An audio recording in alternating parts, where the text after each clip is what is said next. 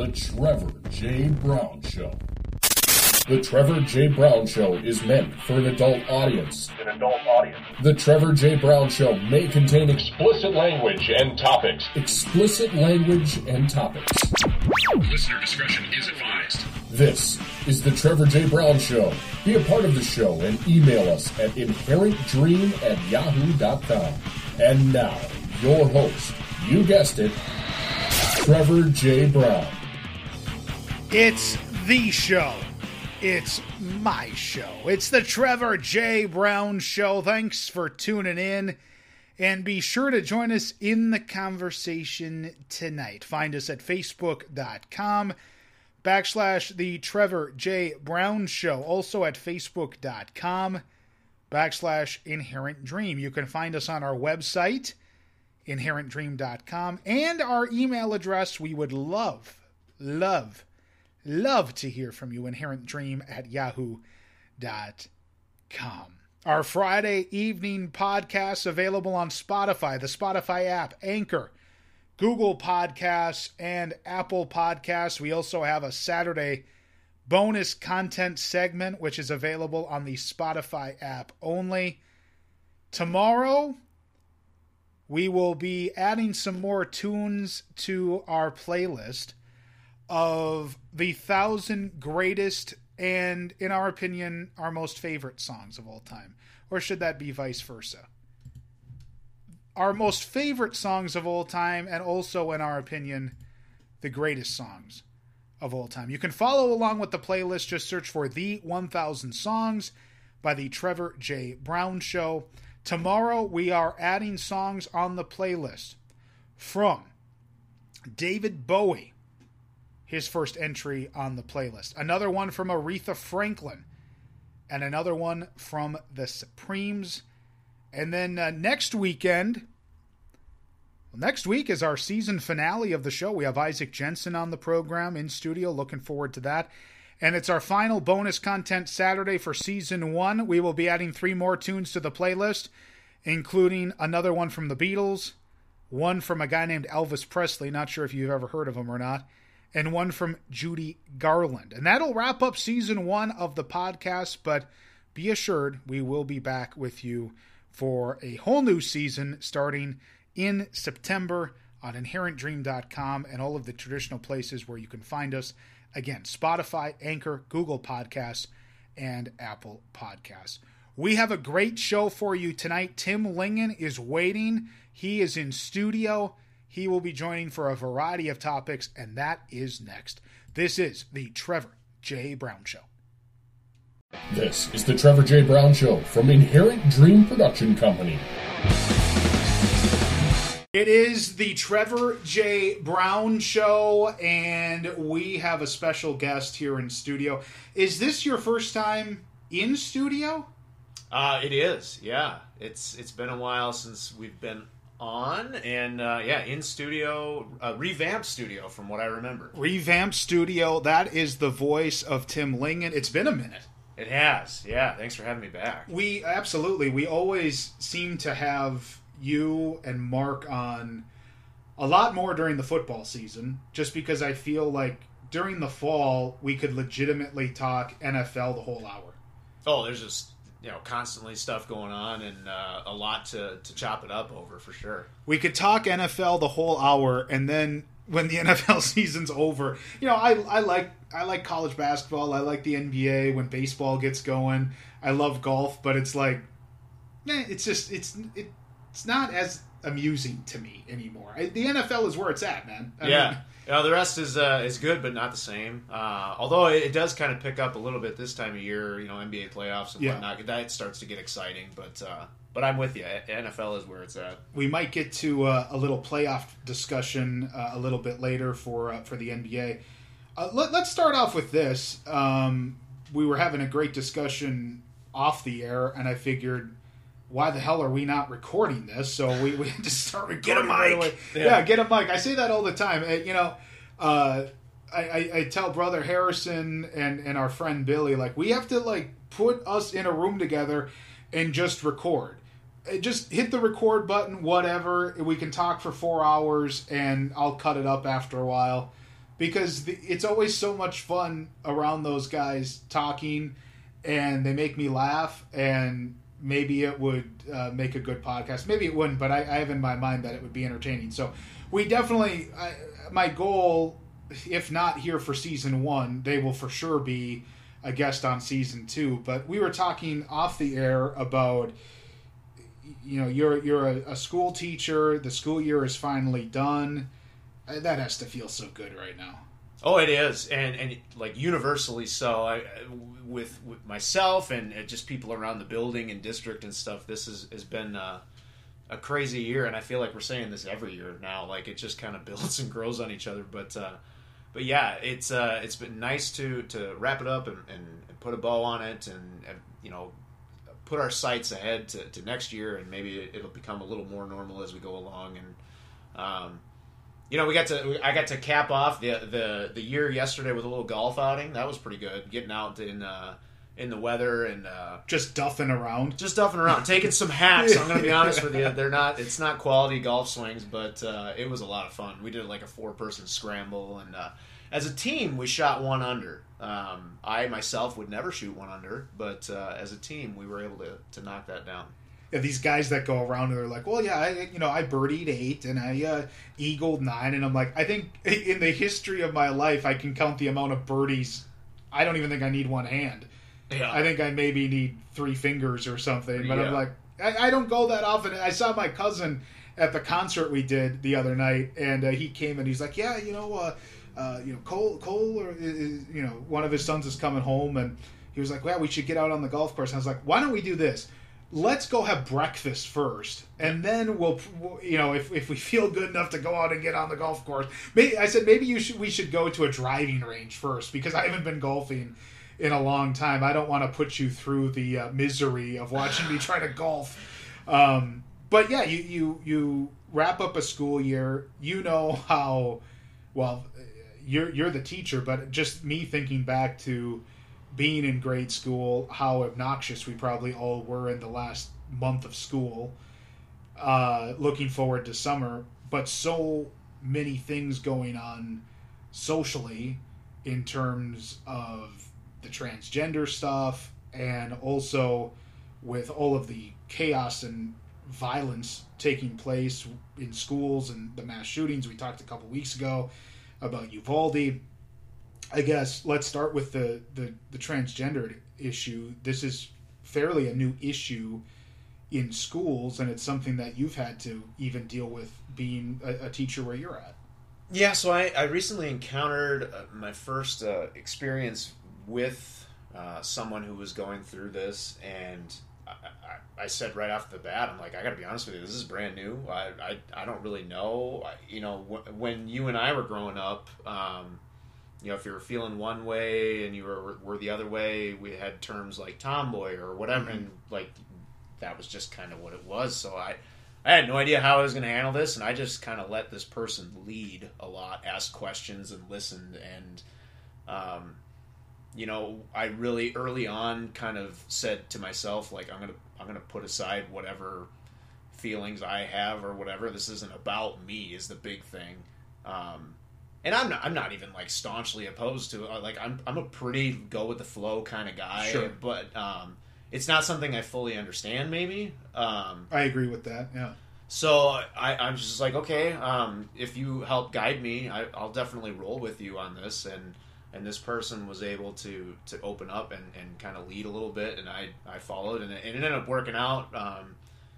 Pretty well, but it was definitely a learning experience for sure. Well, you bring up a good point. I don't necessarily get it, but I'm not going to tell somebody how they should feel or right. what they should be.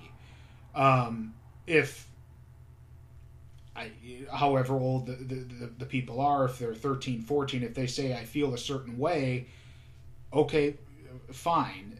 I mean, if at a certain point when you get to be 18, if you get to that point of you wanting to transition and take drugs and all of that, I can't stop you. I don't have an interest in stopping you and doing all of that. You are who you are at that point. I, in a way, as much as I don't get it, I'm not judging people. I just, that's not something I understand. Because in my situation, I had a cousin who's no longer with us, but at one point, he, you know, I grew up with him as Nathan. And when he was, I don't know the age, then it was, I'm not Nathan, I'm Natasha. Well, then a couple years later, he said, I'm Nathan again. Well, if he would have gone through the transition process and actually became Natasha, that would have been awful. Yeah. Because he knew in his mind that, well, he really wasn't a woman. Now he's going back to being a man. You can't flip-flop back and forth. Right. His own father said that he has a mental health problem. He had a mental health problem. And I hung out with Nathan a lot. Going to his house in the summer, that was the spot to be. Yeah. He, you know, we were close in age.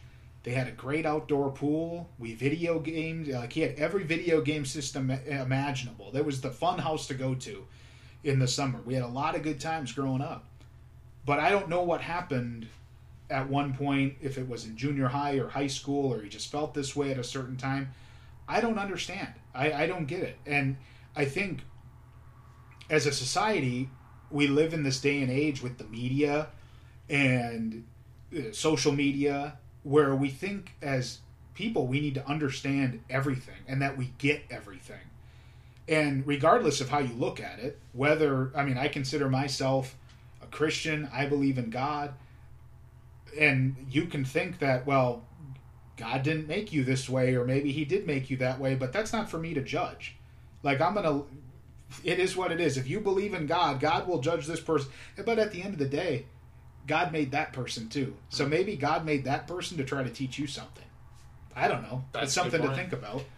Well, and I think part of the lack of understanding for me or for you is maybe because we've never felt that way. I don't know what it feels like to feel like I'm a woman. I've always felt like a boy and a man, and like, but I'm also very much I try to put myself in someone else's shoes and try to be empathetic, and I imagine what it might be like to have that kind of confusion and internal struggle, and what it would be like to be met with hate, which a lot of people are. Oh, 100%. Or met with compassion and understanding. That's where I decided right away when I ran into this that I am going to be that person with compassion and understanding, and I'll figure out the rest.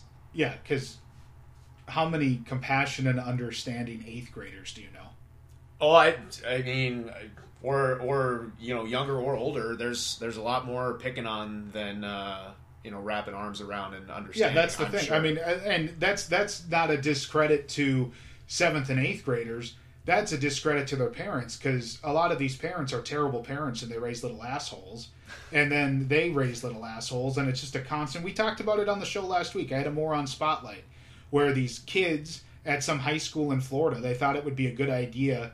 They thought it was funny that they I don't know if they wrote a sign or if they put it on their body, but it spelled out the N-word. And they took a picture of it. And I'm like, first off, you're dumb enough to do this and think it's funny. Yeah. But then the step further is, let's photograph this. Oof. Let's photograph it so we have a memory of it, that it's etched forever. It's like these people that they put something on Facebook or Twitter, and then an hour later they delete it. It's still there. It's still there. The internet captured it. Yeah. The internet is written forever. You can think you delete something, but it's there. People are going to find out about your dirty little secrets. So that's why, like, the think before you tweet and that kind of education about social media and stuff needs to be there for kids or young adults or our professional athletes who go and do stupid stuff all the time, and like, just take a second. Or I don't know. There's like this 24-hour rule or what. Sleep on it. See if you feel the same way tomorrow.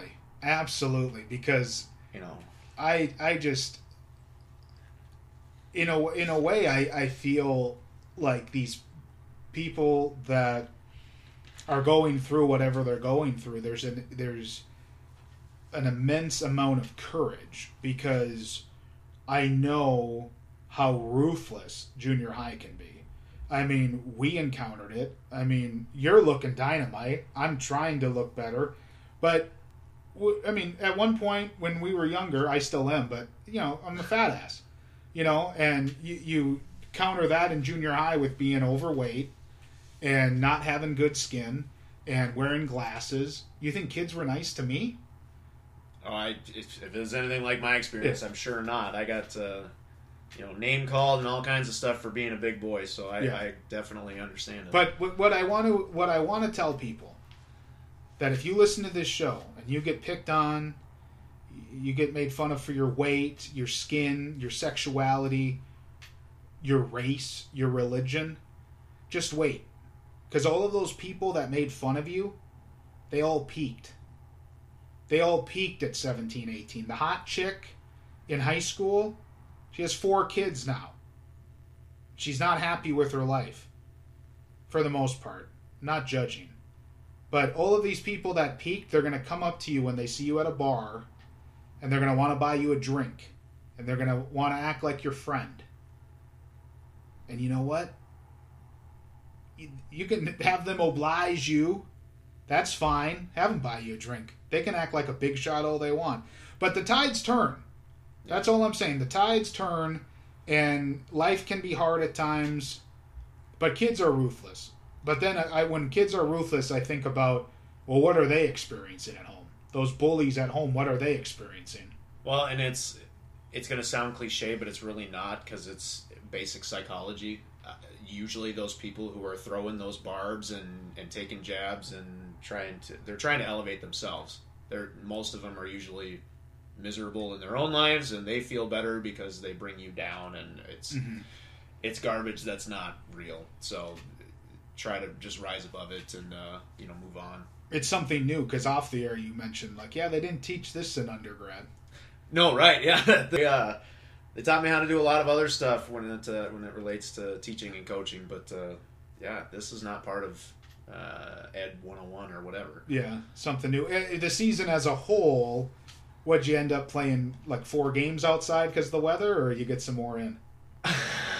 So lots of rain, lots of poor conditions, and it ended up turning around, and weather's good now, but man, outdoor stuff in Minnesota is just not reliable in springtime. It's brutal. And I had a conversation a few weeks ago, and we were trying to think of different things of, like, well, how could this be fixed? Because I feel like 3 out of 4 years for baseball and softball and all the spring sports, these kids just get gypped because, rain outs, there's still snow on the ground, the wind, the cold, all of this. And I was like, well, what if they move the baseball and the softball seasons to the fall? And then the person was like, well, that's a good idea, but what about football? Because then you have football in the fall, then they'd be competing. You have guys that play football and baseball. That really wouldn't work, and that's true. And then the other thing we thought of was, like, well, you could put up more of those, like, domes. Yeah. But those are a cost. Oh, for sure. So I don't know what the solution is. The solution is probably maybe you could start the season a little bit later, but then you'd be working till the end of June. Yeah. But I don't know. I don't know what the answer is on that. Imperfect answers for imperfect climate, I suppose. Yeah. It's just because I remember covering the spring sports, 10 years ago now for local high schools, and we wouldn't even schedule, like, games for the first part of April. There'd be games on the calendar for the schools, but they're not going to get played. Right. when you have games, April 5th, it's like, no, we have a blizzard coming tomorrow. It ain't gonna happen. Definitely not happening. So, yeah, I mean, interesting times for sure with everything, and I'm sure with everything going on in terms of, like, school safety, that has to give you a little anxiety with school safety.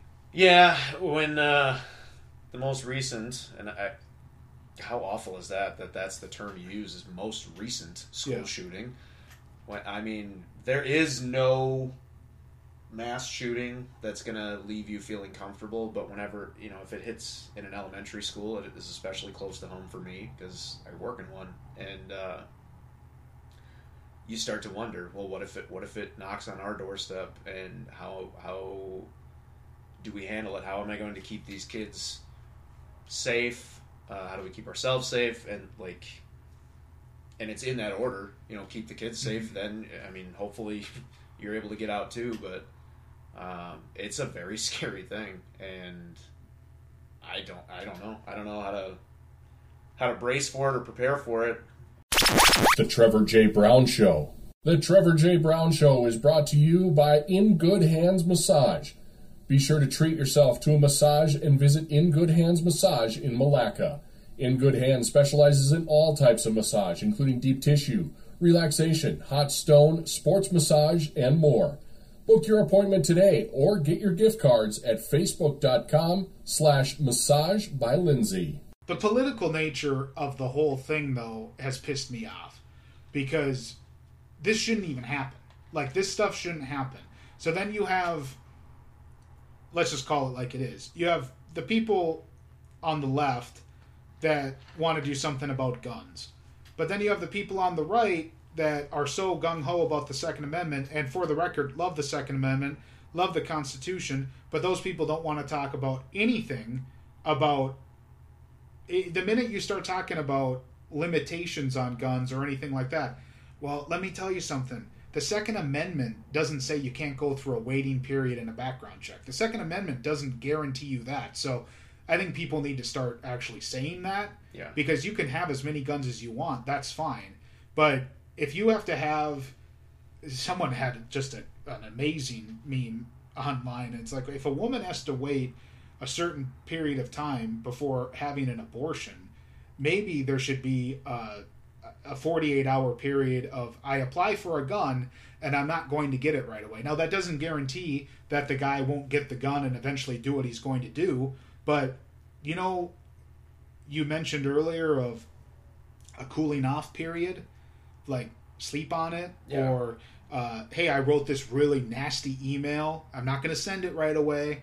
I'm going to send it in the morning. I know emails don't kill people for the most part, and sleeping on it doesn't kill anybody. But maybe a 48-hour waiting period of, I applied for this gun. I applied for it because I'm really pissed off. Well, now you have to wait 48 hours. Could he go get a gun somewhere else? Sure. But I don't know. Like, people need to bring solutions to the table. All of this stuff where it's like, well, I'm not going to do this. I'm going to do that. And it's like, no, we shouldn't even be talking about guns in schools, because there used to be safe places. Yeah. There used to be, I can send my kids to school and I don't have to worry about it. I can go to church or synagogue and I don't have to worry about it. I can go to the grocery store and I don't have to worry about getting shot by some lunatic.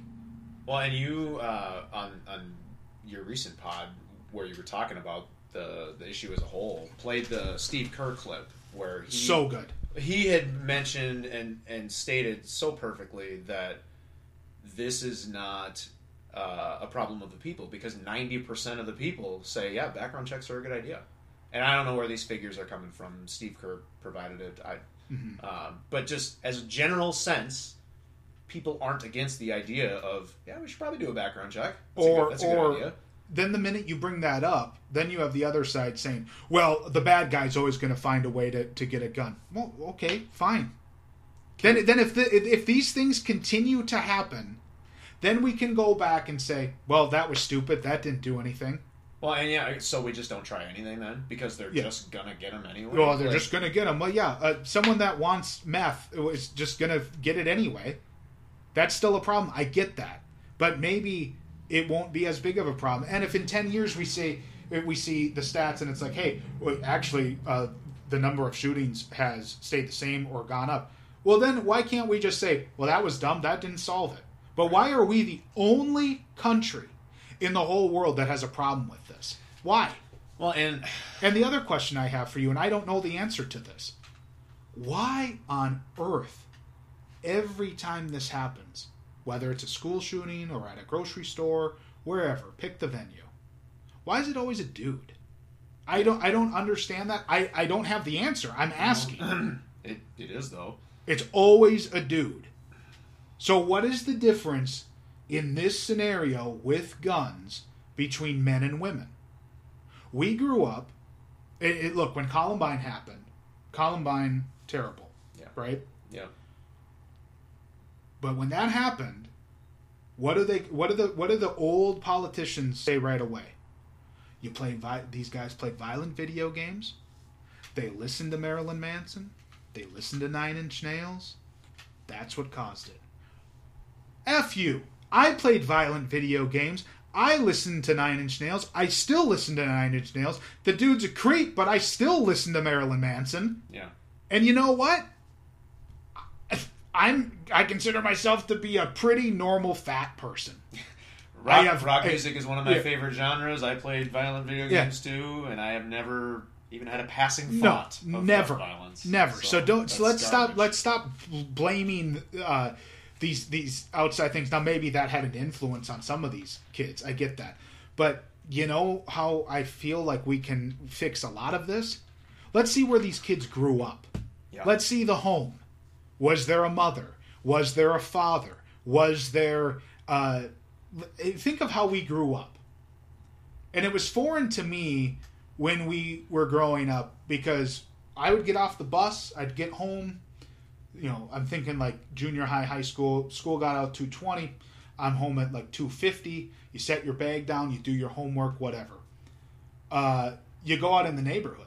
Yeah. You know, we were out shooting hoops, we were shooting hoops in the summer. I remember me and Justin Nogle, we would get together, we would be playing basketball, we'd come in, we'd fire up a Jack's Pizza, we'd be playing NBA, 2K, whatever, yep. We'd watch Sports Center, we'd have more food, we'd go back out, play ball, and then I'd go home. Then in the fall, up until winter, it was you get off the bus, you do your homework, I'll meet you in the street. We're going to play football in the street. It wasn't tackle football, but boy, we shoved hard. Yeah. You know, and then in the winter we'd be sledding up on the hill, and then in the spring we were playing baseball in the neighbor's yard. And it's like then you'd go home, 5:00 dinner, you have dinner with your family around the table.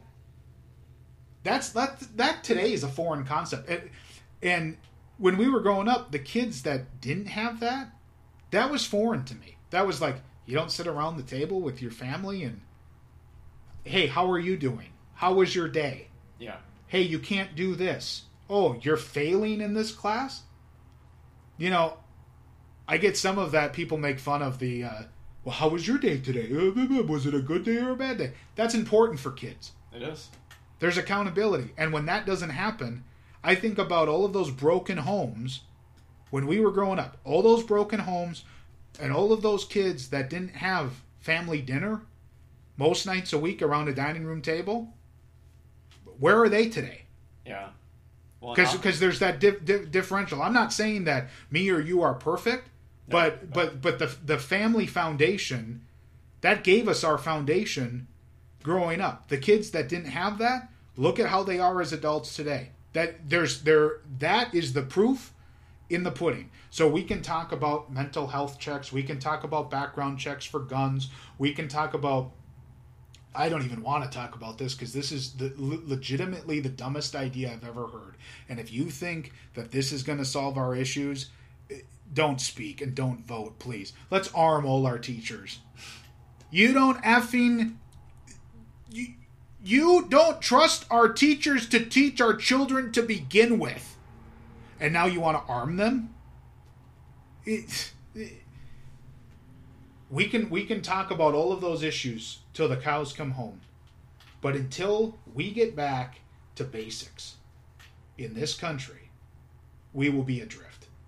Yeah, well, and I can tell you as a teacher, I would not feel more comfortable with a gun holstered into my... waistline at school. That's not something I would want, or like it's not a good idea. Like, look, I maybe she listens to this program, and I love you. I'm going to name two of my favorite teachers of all time: Miss Vetch, okay, and Mrs. Nystrom. I don't even know if both are still with us or not. I haven't seen them in years. But when they taught us, they were older, and there's nothing wrong with that. And I don't know, maybe both of these wonderful women and wonderful teachers, maybe on the weekend they were sharpshooters and they were hunters and they went and did... Out on the range. Out on the range. I don't know. Maybe they did. So it's wrong of me to assume that they didn't know how to hold a gun and all of that. But they were like 60, 65 years old. Like, I don't know. They didn't really strike me as, yeah, I would know what to do with this. If you give me a gun, I would... This is bad to say, but my dad invested in a handgun. And so did my brother. Because my brother lives with my parents. And they were all excited about it. And this was a few years ago. And I go over, and they're like, look at this gun. And I pick it up, and it's unloaded, but they tell me it's unloaded. Well, I don't even know if they told me it was unloaded. But they're like, yeah, like, pick it up. And me being the dumbass, I'm like holding it sideways. I pick it up, and I'm like, and my brother was like, you don't ever do that. And he was ticked. Yeah. Because he's like, you need to respect that. And he was not joking around. And now, like...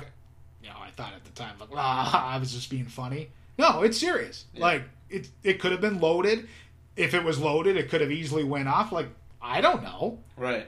But that's like, yeah, let's give Trevor a gun. Like, from here to the door, which is 5 feet away, I probably wouldn't hit the door. Well, and how many, I don't have any statistics to back it up, but just anecdotally, you might think, well, it's unloaded, there's nothing in the clip, but maybe there's one stuck in the chamber, and all of a sudden that one fires off or whatever. Like, just... Yeah. And let's put guns in schools. What's the liability of fourth grade teacher leaves gun on desk, has to run to bathroom, fourth grader picks up gun. The other thing too, and this is terrible to think about. We talked about this off the air. Older teacher has gun in holster. Kid pissed off, hit teacher, knock him out, gun right there. Now the pissed off kid at the world doesn't even have to bring his own weapons to the party. Now they're all right there. Like, that's a terrible thing to think about, but what's to say that couldn't happen? Well, and impulsivity is a crazy thing because, like you said, it's right there. I don't think there's any way to reasonably track this, but think of, for every school shooting or every mass shooting or wherever it takes place, for everyone that does, think about ones that maybe don't, because the person who's pissed off and on their way realizes as they go, they have a moment of mental clarity and say, like, this is too much, mm-hmm. and they turn around and go home. I have no idea. It might never happen. But I bet there's some where they can cool off enough to be like, yes, I am pissed at the world, but this is too much. And how many of these are we saw the one in Iowa, and I think 3 people died there. I'm confusing them. I don't know a lot about the Iowa one, but there was one in Tulsa. And that guy, I forget how many people were killed there. That might have been 3 or 4. It honestly, it's sad to keep track of all of this, and we shouldn't have to because these things shouldn't be happening. But yeah. The one in Tulsa recently had, the guy who did it had like a surgery, and they cut him off on pain pills or whatever, and he ended up going because he was still in pain and killing the doctor or whatever.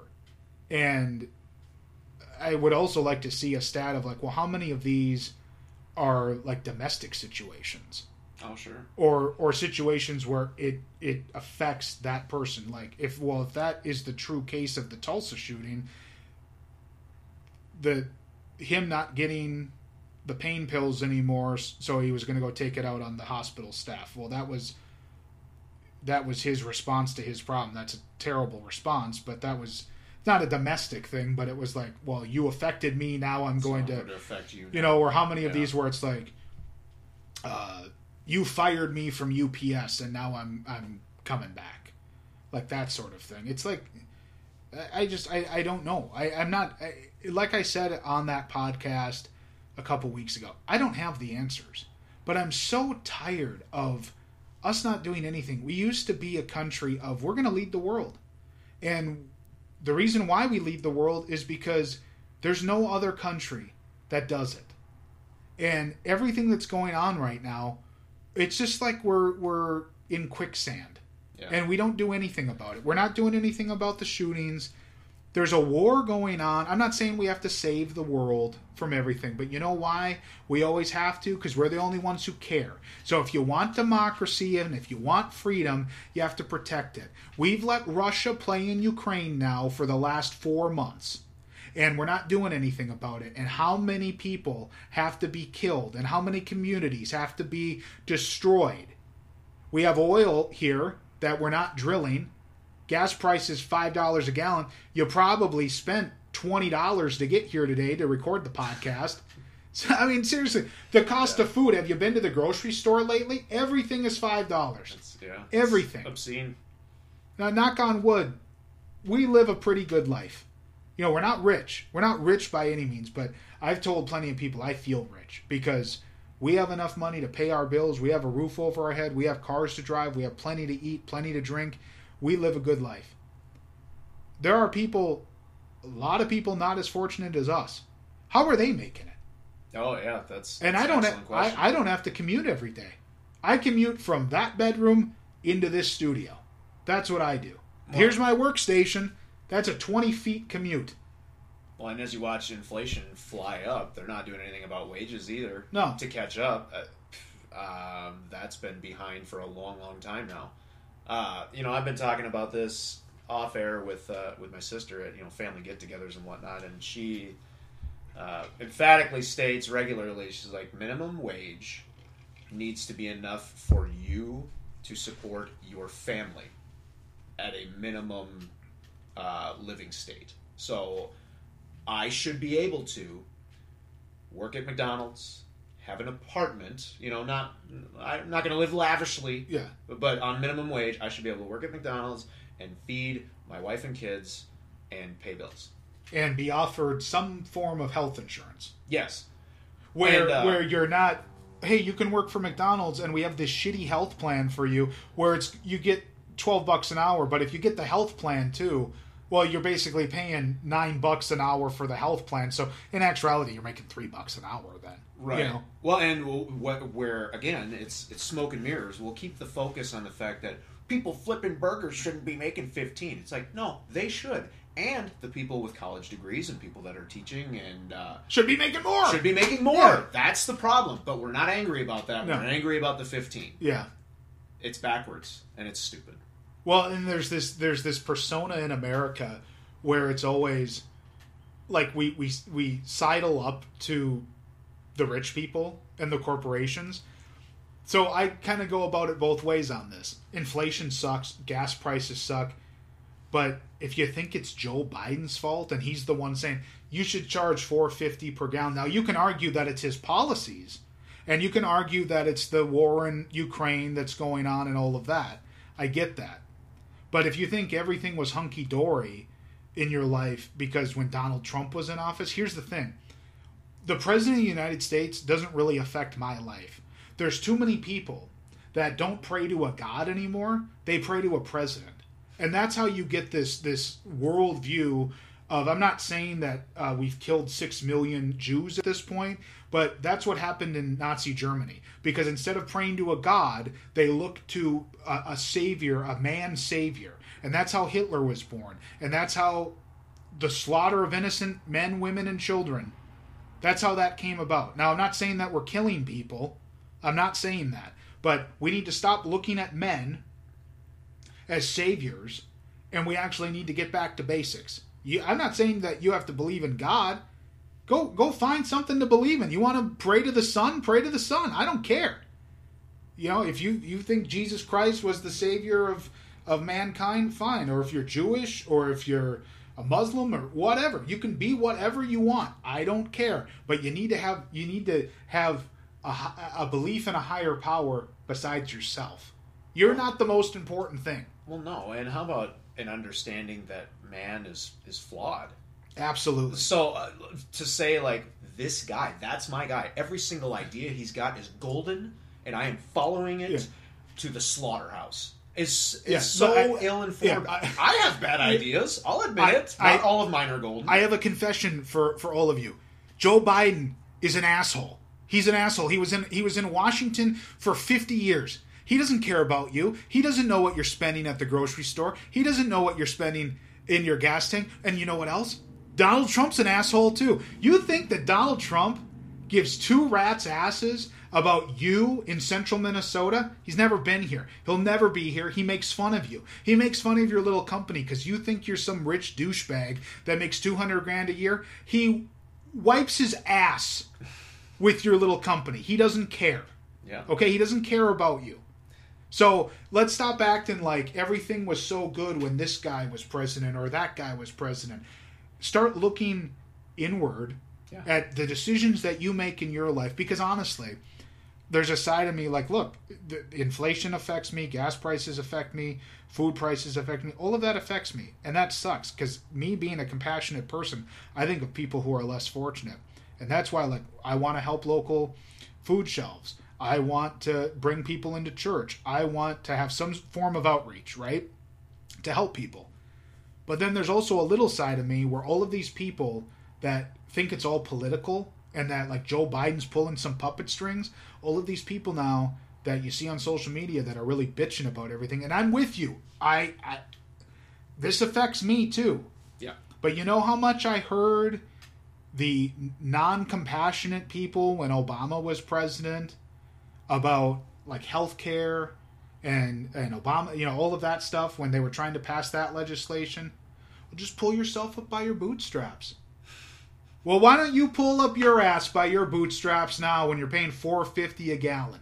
Why don't you pull up your bootstraps and go to the grocery store and be a proud damn American to pay $5 for a block of cheese? Just do what you got to do, baby. So, yeah. So I am so glad that you brought that up, and especially with Obamacare and stuff like that, because my wife and I are expecting, I'm going to have a son this fall, over the moon about it, can't wait. We had a genetic screening test done that is a pretty good indicator of, you know, risk for disease or illness or whatever when sure. baby arrives. That test, pre-insurance, one test, one blood draw, $10,000. Ridiculous. $10,000. And, you know, if it weren't for my insurance, with insurance, we're paying a very small fraction of that. So I'm very thankful and grateful for that. But that is how people go medically bankrupt. That is why people ignore things when something's wrong if they don't have insurance, and they die from it because they are not willing to bury themselves in generational debt over, you know, whatever the ailment or condition is. Tell me, like, can somebody honestly tell us why that test is $10,000? Brother Harrison and my dad have diabetes. Mm-hmm. Insulin is through the roof. My dad has a pretty good health insurance plan through you know, he worked for years with the county, and he has a, you know, pension and all of that stuff, and the health care that he gets, like, people at that health company have been like, you have a good plan, like, this is a great plan, you know, and we shouldn't have to have people going to Canada to get insulin. You know, because it's cheaper. Right. Like, don't we want a country where it's like, no, we didn't choose to have this illness. You know, but he needs, you know, you need insulin to survive. Yeah. It's these medical companies that are holding people hostage. Shouldn't you in America be able to be born and live and die without having thousands of dollars in medical debt? But again, we have people that sidle up to these ideas of these CEOs and all of these people that complain about gas prices and thinking that it'd be better if, well, you know, Donald J. Trump, you know, he said some things that may be politically incorrect, but gas prices and food prices, and yeah, well, they were.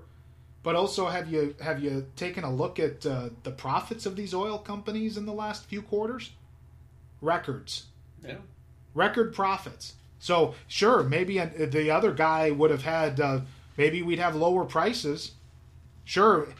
The other thing that's funny is we were driving by McDonald's the other night. I so wanted. By the way, I had McDonald's like a couple weekends ago because, you know, I'm doing the 16 and 8. I'm fasting during the week. 5 good days during the week, right? Yep. Then on the weekend, eat whatever the hell you want, right? Sure. And I was like, I'm craving McDonald's. So And I'm getting better at my McDonald's order. Before, and you know this game, I'll do a 20-piece, I'll do a McChicken, and give me a McDouble, too, a large fry. Well, tell me it's a Diet Coke. It's gotta be at least a Diet Coke, yeah. Right? But I just did the 20-piece and fries. Ooh, okay. So still like 1,000 calories. Well, we're cutting back, though. But no more McDouble with it or McChicken. I remember when I was working at McDonald's, there was it was new product. It was when they first got the chicken strips, and I forget the quantities that they came in. It was like a 3-piece, an 8-piece, and like a 12 or something like that. And I'm like, me as a very fat guy at the time, I was like, is that all they make it in? And our general manager was like, yeah, I mean, that's going to be enough for any one order. Nobody's going to be able to eat more than that. Challenge accepted, sir. Challenge accepted. So I ordered one. He goes, if you can eat all of it, I will pay for it. Like a 12? 12-piece chicken strip, and then I got a large fry and a large chocolate shake. Oh, that was easy, dude. Do you think there was anything left over? There was not. No, absolutely not. But the reason why I bring up McDonald's is it was flashing on their board outside like, hash browns, $1.50. And I'm like... Those were 89 cents. $1.50. I remember when they were, a $1. Yeah. And that was like, oh, or like it said McChicken $2. I'm like, I remember that shit when it was $1, dude. Yeah. Like, think about that. Like, just I get that things change and all of that, and we're reminiscing about unhealthy food. It's funny, we're talking about McDonald's and then we're talking about healthcare. Maybe those two things are related. Yeah. Don't eat unhealthy food. McDonald's, like, they have come around, though. There are better choices you can make there now than when we were growing up. I think they're aware of the perception of them, and how many people blamed. I mean, the Supersized documentary killed them when that came out, early 2000s or whatever. Yeah, I've never seen that. It's an interesting watch. It's kind of gross because the guy eats himself sick and just puts on a disgusting amount of weight in a very short period of time, and he's sickly, and it's eye opening. So does he lose the weight then when he's done, or is he fat now? I think he lost it. It's been quite a while since I've seen it, but the funniest thing I remember is right afterwards, McDonald's basically eliminated the supersize size. Yeah, and claimed that it had nothing to do with the documentary. Oh, it was convenient timing. Yeah, well, we've been meaning to do this for a long time. No, you didn't. Honestly, I don't even remember that. Yeah. Like the supersize, and I'm sure I did it plenty, but it's kind of funny how that lingo just sort of went away. So this is insider baseball for you, but me working there, we were told, if people come through the drive-thru or whatever, and they order just a value meal, they're like, I'll take a number 2 with a Coke.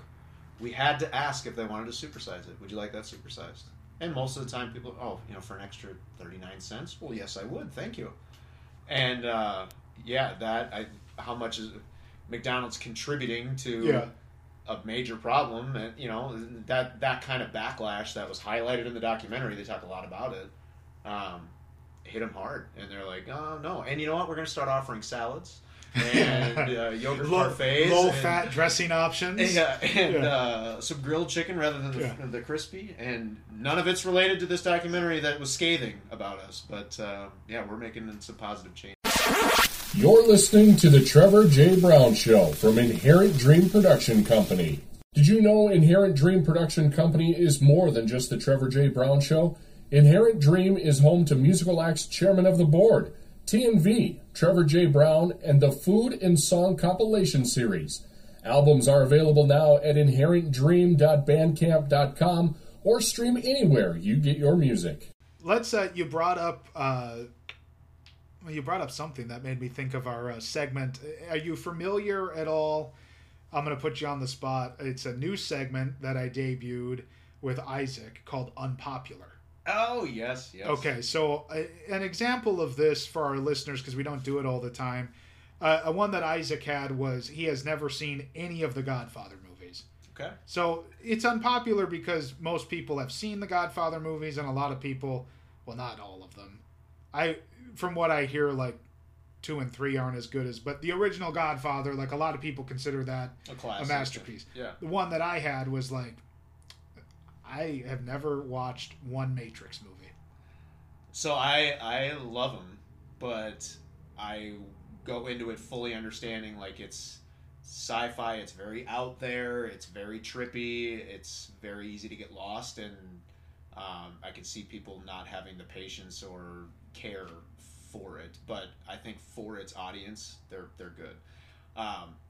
It's not Citizen Kane. Yeah. Don't go into it with that, or, you know, whatever your because everybody with the last one, because it was a big deal. Yes. Like, with the new one coming out, and it's been, what, 15 years since the third one came out, and now the dude directors that were directing it are now chicks, so there's a bunch of change. See, we go full circle. It is full circle. We have gone full circle. And we didn't even plan it. Because, and I was just finishing up, like, How I Met Your Mother, like, we rewatched the whole thing, and I know Neil Patrick Harris was in the new one, and I was like, yeah. So I go to my brother, and I'm like, hey, Brother Harrison and Billy, and I'm like, well, how is the new one? Like, oh, it's a, you know, people are coming out of COVID, like, it's, you know, people are excited to watch it, so I had to kind of show some interest in it. It's like, well, I've never seen the other one. They're like, it blew chunks, dude, it was terrible. I was like, well, at least how was Neil Patrick Harris? And they're like, who cares? Barney Stinson. It was awful. It's also, the fourth one is very meta, very self-aware, very wink-wink, I'm staring at you, breaking the fourth wall kind of thing, which definitely turned people off too. If you dive into The Matrix, I'd say you could probably skip the fourth. Yeah. And a lot of people would tell you you could skip 2 and 3 in a Godfather sort of sense. I am not equating Matrix to Godfather, but I think a lot of people would feel that way. I wasn't as offended by 2 and 3 of The Matrix. I like them. But, yeah. Back to the premise, though, of unpopular, but here's mine. It might be unpopular, but I don't give a rip about hockey. In the state of hockey, Minnesota, go wild. We hate the Wild. We love the Wild. All that's in. I was playing softball last night, and the ump was like, "Hey, you've been watching the NHL Stanley Cup stuff?" And I said, "I'm like, I don't even know if they're in the Stanley Cup Finals yet." I'm like, I haven't been paying attention to a single thing. I think the Lightning are involved, and the Islanders, the Rangers, right? The Rangers. Okay, yeah. Well, a New York team of some sort, right? I see. So I was gonna mention this, and then I got off on some tangent because I brought this up in one of the unpopular segments a while ago. I think it was during the high school hockey tournament. I think it's all overrated. It's all overrated. The hockey hair and all that bullshit. I mean, don't make fun of kids. Whatever. It's stupid. It's all dumb. The only reason they sell out the X is it's something for people to do. Yeah. It's $10 to go in. Whatever. Well, they don't do that for basketball. Well, whatever. I don't care. Ross, though, and I was going to mention this. And then I got off on some tangent and didn't mention it. Now, like Ross, there's a ton of people our age that love hockey. I get that. But he feels like there's some of us that don't give a rip about it because there's some generational thing. Not even a generational thing, but the North Stars left in, what, 93, 94? Yeah. So we were like, what, 6 or 7? Sure. We didn't have a team during our formative years. You know, we didn't really have a team that we grew up with. Who were we going to watch? Chicago? Detroit? Yeah, we could have, but we sort of forgot about it. Yeah. You know, like we were watching other things. We were outside playing and doing all that stuff. So the Wild then, when they started, what, 99, 2000, somewhere in there. So there was like 6 or 7 years of no hockey here. Yeah. And I get that. There's a lot, you know, there's been a lot of good players that have come from Minnesota, all of that, but I 100% agree with you. I think hockey is, I would rather watch golf than hockey. Yeah, well, and you just mentioned that layoff in Minnesota of having nothing during that time. There was someone named Michael Jeffrey Jordan who was playing basketball. Yeah. And I'm not taking my eyes off of the screen from Jordan to watch the Blackhawks. Yeah. Or and then if you wanted a local angle, in 93, 94, the Wolves sucked. Yeah. But in 95, they drafted a guy named Kevin Garnett. Yeah. And totally changed a floundering organization where in 94, they were about 10 minutes away from going to New Orleans. Glenn Taylor swoops in, buys the team. You draft Garnett in 95. Then you pull a trade, you get Marbury here. Now all of a sudden, this dud of an organization, we got something to watch. Now, they had 8 straight years or however many years of losing in the first round, but I don't care. it was still way more entertaining than the bullshit you have with hockey. Yeah, well, and then that leads into the 98 season with the Vikings and the lightning in a bottle there, and just we had other things that had the attention. The missed field goal. Yeah. Well, and I mean, you keep it going. The main sports that I follow, we had basketball, football, and then, you know, early 2000s, the Twins were pretty good. Can we just admit something, though, right now, when we bring up the Gary Anderson field goal? Yeah. I think it's embarrassing. I get that it's still heartbreak. I think it's embarrassing when people, they talk about, like, Vikings heartbreak. Yeah. The Blair Walsh miss is not anywhere in the same ballpark as Gary Anderson's miss. I get it was a playoff game, but that Vikings 98 team, that's one of the greatest teams to never even, not talk about win a Super Bowl, go to a Super Bowl. Right. They could have went and lost. That was their year, though, they would have probably won because, well, Denver kicked the shit out of Atlanta, didn't they? They did. Denver would have probably won that game. It's tough for me to bet against John Elway. Yep. And a very hot Terrell Davis at the time. Yes. Yeah, well, and the other thing I was thinking about, just, again, coming full circle, I talk about kindness and compassion earlier. Imagine if you and your profession were looked at with the same scrutiny that Gary Anderson won. He didn't miss a field goal the entire year. He was automatic. He missed one. And he's trash. And never forgiven, and like, it's like, imagine you slip up at work one time, and you're done, and you're buried. Yeah, it's like, oh, that's tough. Now, you could maybe, well, I mean, I don't even say maybe. You could put the Favre thing in that, but isn't there kind of a side of you where you figured Favre was going to throw across his body and have the interception? Like, that's what you signed up for. The greatest line. My Uncle Lloyd, may he rest in peace. Vikings get Favre. Everybody going nuts. He's on the phone with my mom. My mom's all excited. And my Uncle Lloyd said, well, enjoy it because he'll break your heart. Yeah. And he did. And he did. Like, it was 100%. It was like this foreshadowing. It's like, yeah, he did, you know? And I don't want to hear the bullshit about, oh, well, the Saints had a bounty out or whatever. Like, whatever. That Saints team was still damn good. Like, I don't give a shit if it was a bounty or whatever, like they shouldn't have done that, but that was a good football team. Like, yeah. Well, it's funny. On that across his body interception over the middle of the field play, he had a lot of other options.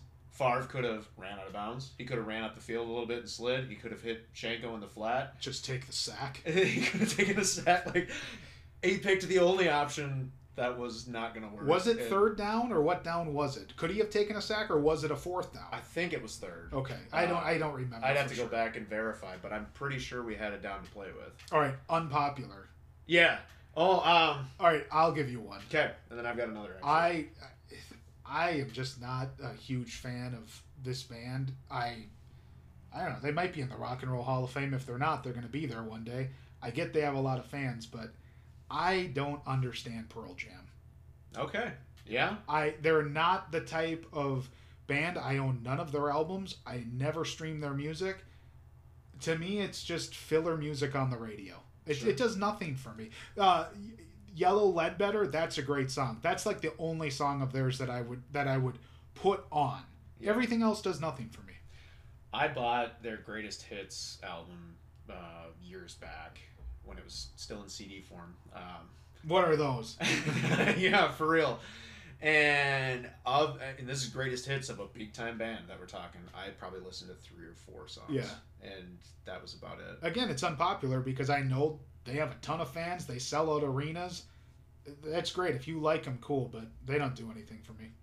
Unpopular, but today's country is hot trash. Well, that I think you're 100% right on. Well, and it might maybe it's more popular, I guess, than unpopular. But we were talking off air about some of the song titles and lyrics, brutal, and like it's you can't.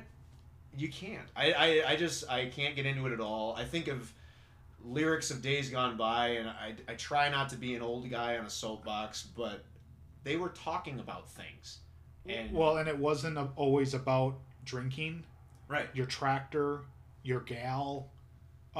You know, I think of guys like Johnny Cash and Glenn Campbell and Hank Williams and, well, Dolly's still with us. Like, Dolly Parton, to me, is one of the greatest artists, not just country, but just...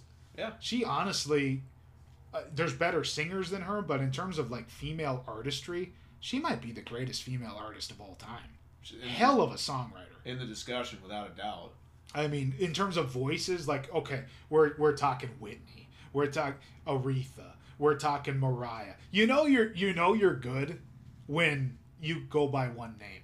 Yeah. You know, Adele, Whitney. Yeah, we say Aretha, Dolly, and we know who it is. Yeah, like there's only one Dolly. Yeah, you are legendary. You know, so I new countries.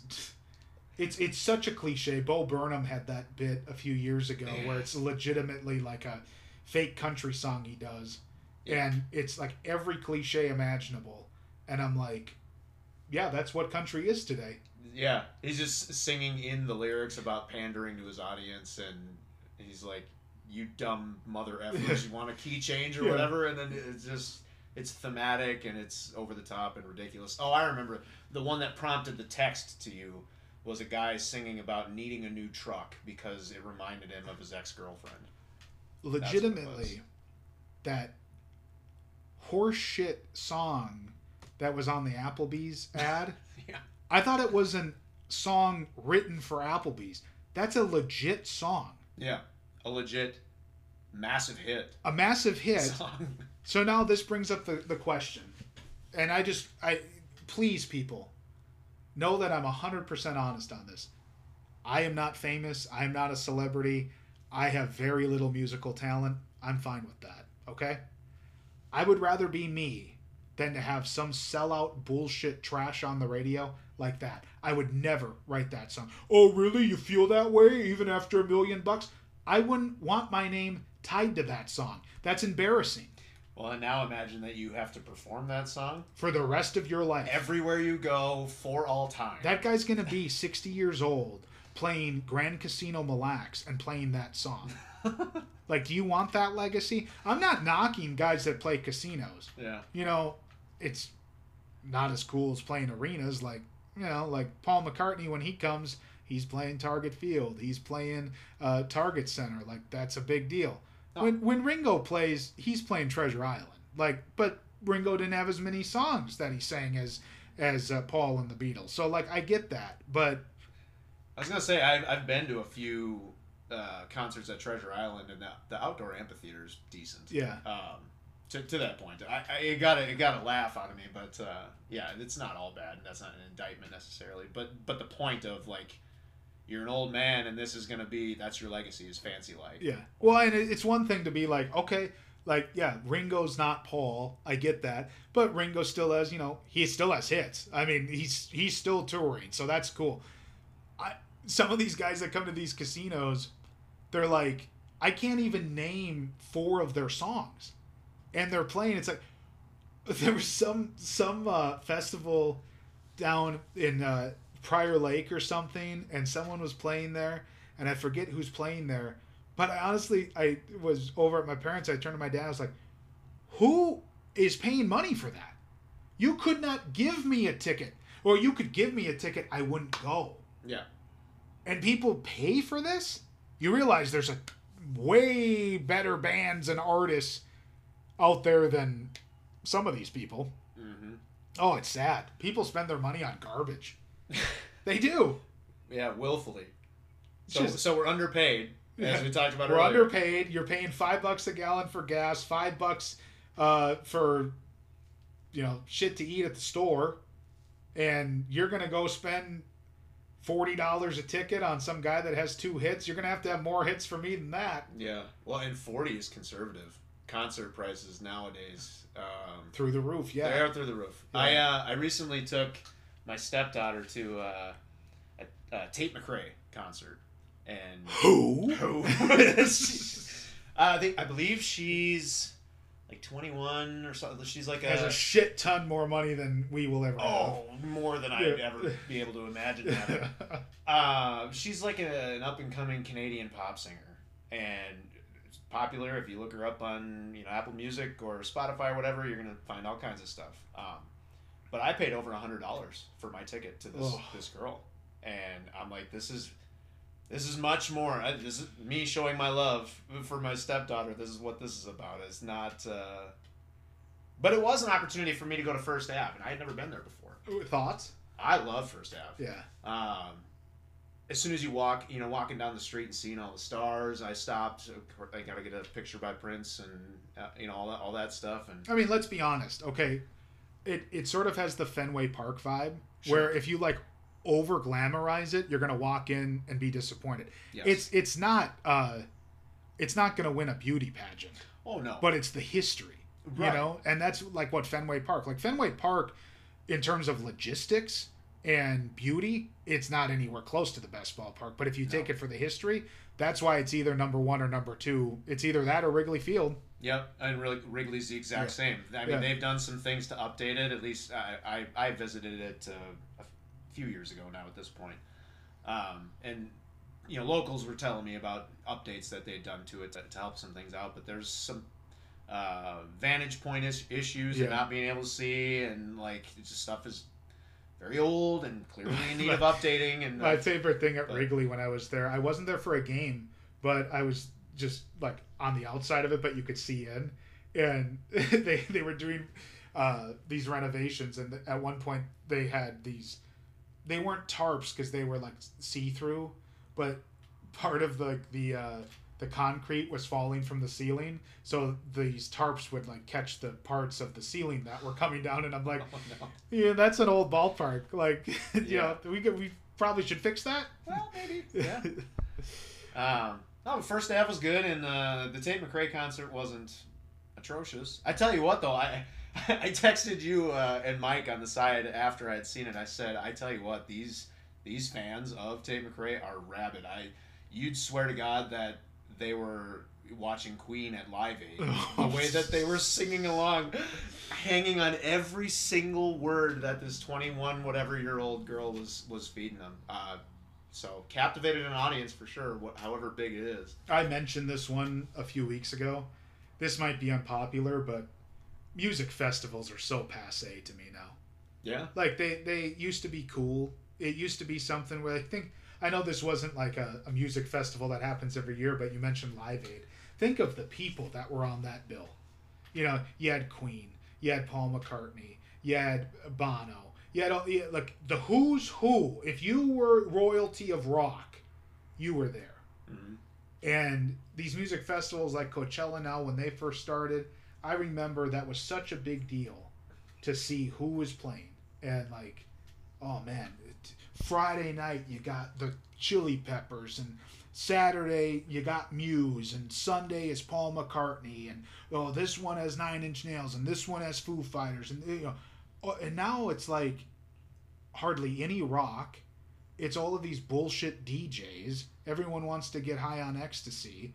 And I'm like, who's paying to go see this? Now, they do it because it must be popular for somebody. But why can't we just have a music festival where if you play instruments, we're going to have you? I don't want any DJs. I don't want all of this cross-genre bullshit. We're having alt-rock. We're having rock and roll. We're having... That's the stuff. We're having punk rock. That's why I liked Warped Tour. Because the couple times that I went, it's okay, yeah, maybe there were some fringe people now and again, but for the most part, all of that music's kind of under the same tent. Yeah, you have the punk rock, you have the alternative, you have the screamo, you have the emo, all of that, but it's kind of all in a category. Mm-hmm. It's not they had, they eventually, hip-hop artists. One year I was there, Katy Perry was there, but it was when Katy Perry first started. And when Katy Perry first started, she was a little bit more, is she going to be pop? Or it's kind of a little punk rock vibe. Listen to I Kissed a Girl. That ain't just a pop song. That's a little, there's a little punk rock in that. I can see bringing that. Or they had 303. 303, it's rock, but there's a little electronic. But for the most part, it's you're in that category. They weren't bringing in we're going to have Blink-182 over here, and then over here we're bringing in Blake Shelton. Who cares? Yeah, one of these things is not like the other. Like, and then these people are supposed to mingle together? Right. Like, well, great, I mean, it's a melting pot, I get that, but I don't know, I mean, I listen to Blink-182, I'll listen to a little Blake Shelton. I'm the anomaly on that, though. I feel like there's not a lot of people that are like, yeah, I love Blink and I love Blake Shelton. Yeah. Like, I would listen to a little Blake Shelton if I had to. Yeah. I'm listening to Blink. Like, I don't, you know, it's not like I'm actively listening passionately to both. No, I agree with you. And, yeah, I don't see the need to mix on that level. No. Like you said, there's some genres that kind of play off of each other and are kind of related or whatever, but stark contrast. I don't get what the angle is with that. Jimmy Eat World's coming back in September to First Avenue. That would be... I saw them at First Avenue a few years ago. They are just so much fun. They are a good band. Well, and you and I have been meaning to get a concert back on the books at some point. Maybe that'd be the one. Yeah, to break it loose. They have so much... I know people are like, well, you're going to go just see them for the middle? Honestly, I wish they wouldn't even play that song. Because they have so... They're actually like... If you actually dive into their catalog... They actually have a lot of good stuff. Like, I get, like, the radio will play you the middle and not much else. Yeah. But actually dive into their catalog, and they're really good. You know, they're a good band. All right, well, I think I have enough content here. Very good. Very good. Thanks for coming in, and thanks for all your contributions here for this season, and we look forward to having you back in the fall. Yeah, appreciate it. I'll catch you next season. Tim Lingen tonight here on the Trevor J. Brown Show. This is the Trevor J. Brown Show from Inherent Dream Production Company. Jensen Sales Plus makes buying and selling online easy. From Craigslist to Amazon, eBay to Etsy, they do it all. Check out their website for more information, jensensalesplus.com. That's jensensalesplus.com, JSP, located in Princeton and a proud supporter of the Trevor J. Brown Show. Big thank you to Tim Lingen for joining us here on the podcast this evening. I want to thank all my contributors this season. Mark Stone, Tim Lingen, Isaac Jensen will be here in studio next week for our season 1 finale. We are looking forward to that. A reminder, bonus content Saturday. Tomorrow we add 3 more songs to the playlist. The 1,000 Songs by the Trevor J. Brown Show. These are our favorite songs of all time and also, in our opinion, the greatest songs of all time. Entries from David Bowie, the Supremes, and Aretha Franklin tomorrow on the playlist. Catch us exclusively on the Spotify app. Have a great weekend, everybody. This has been the Trevor J. Brown Show.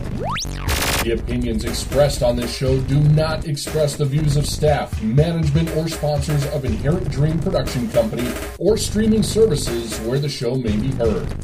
The Trevor J. Brown Show is produced by Inherent Dream Production Company.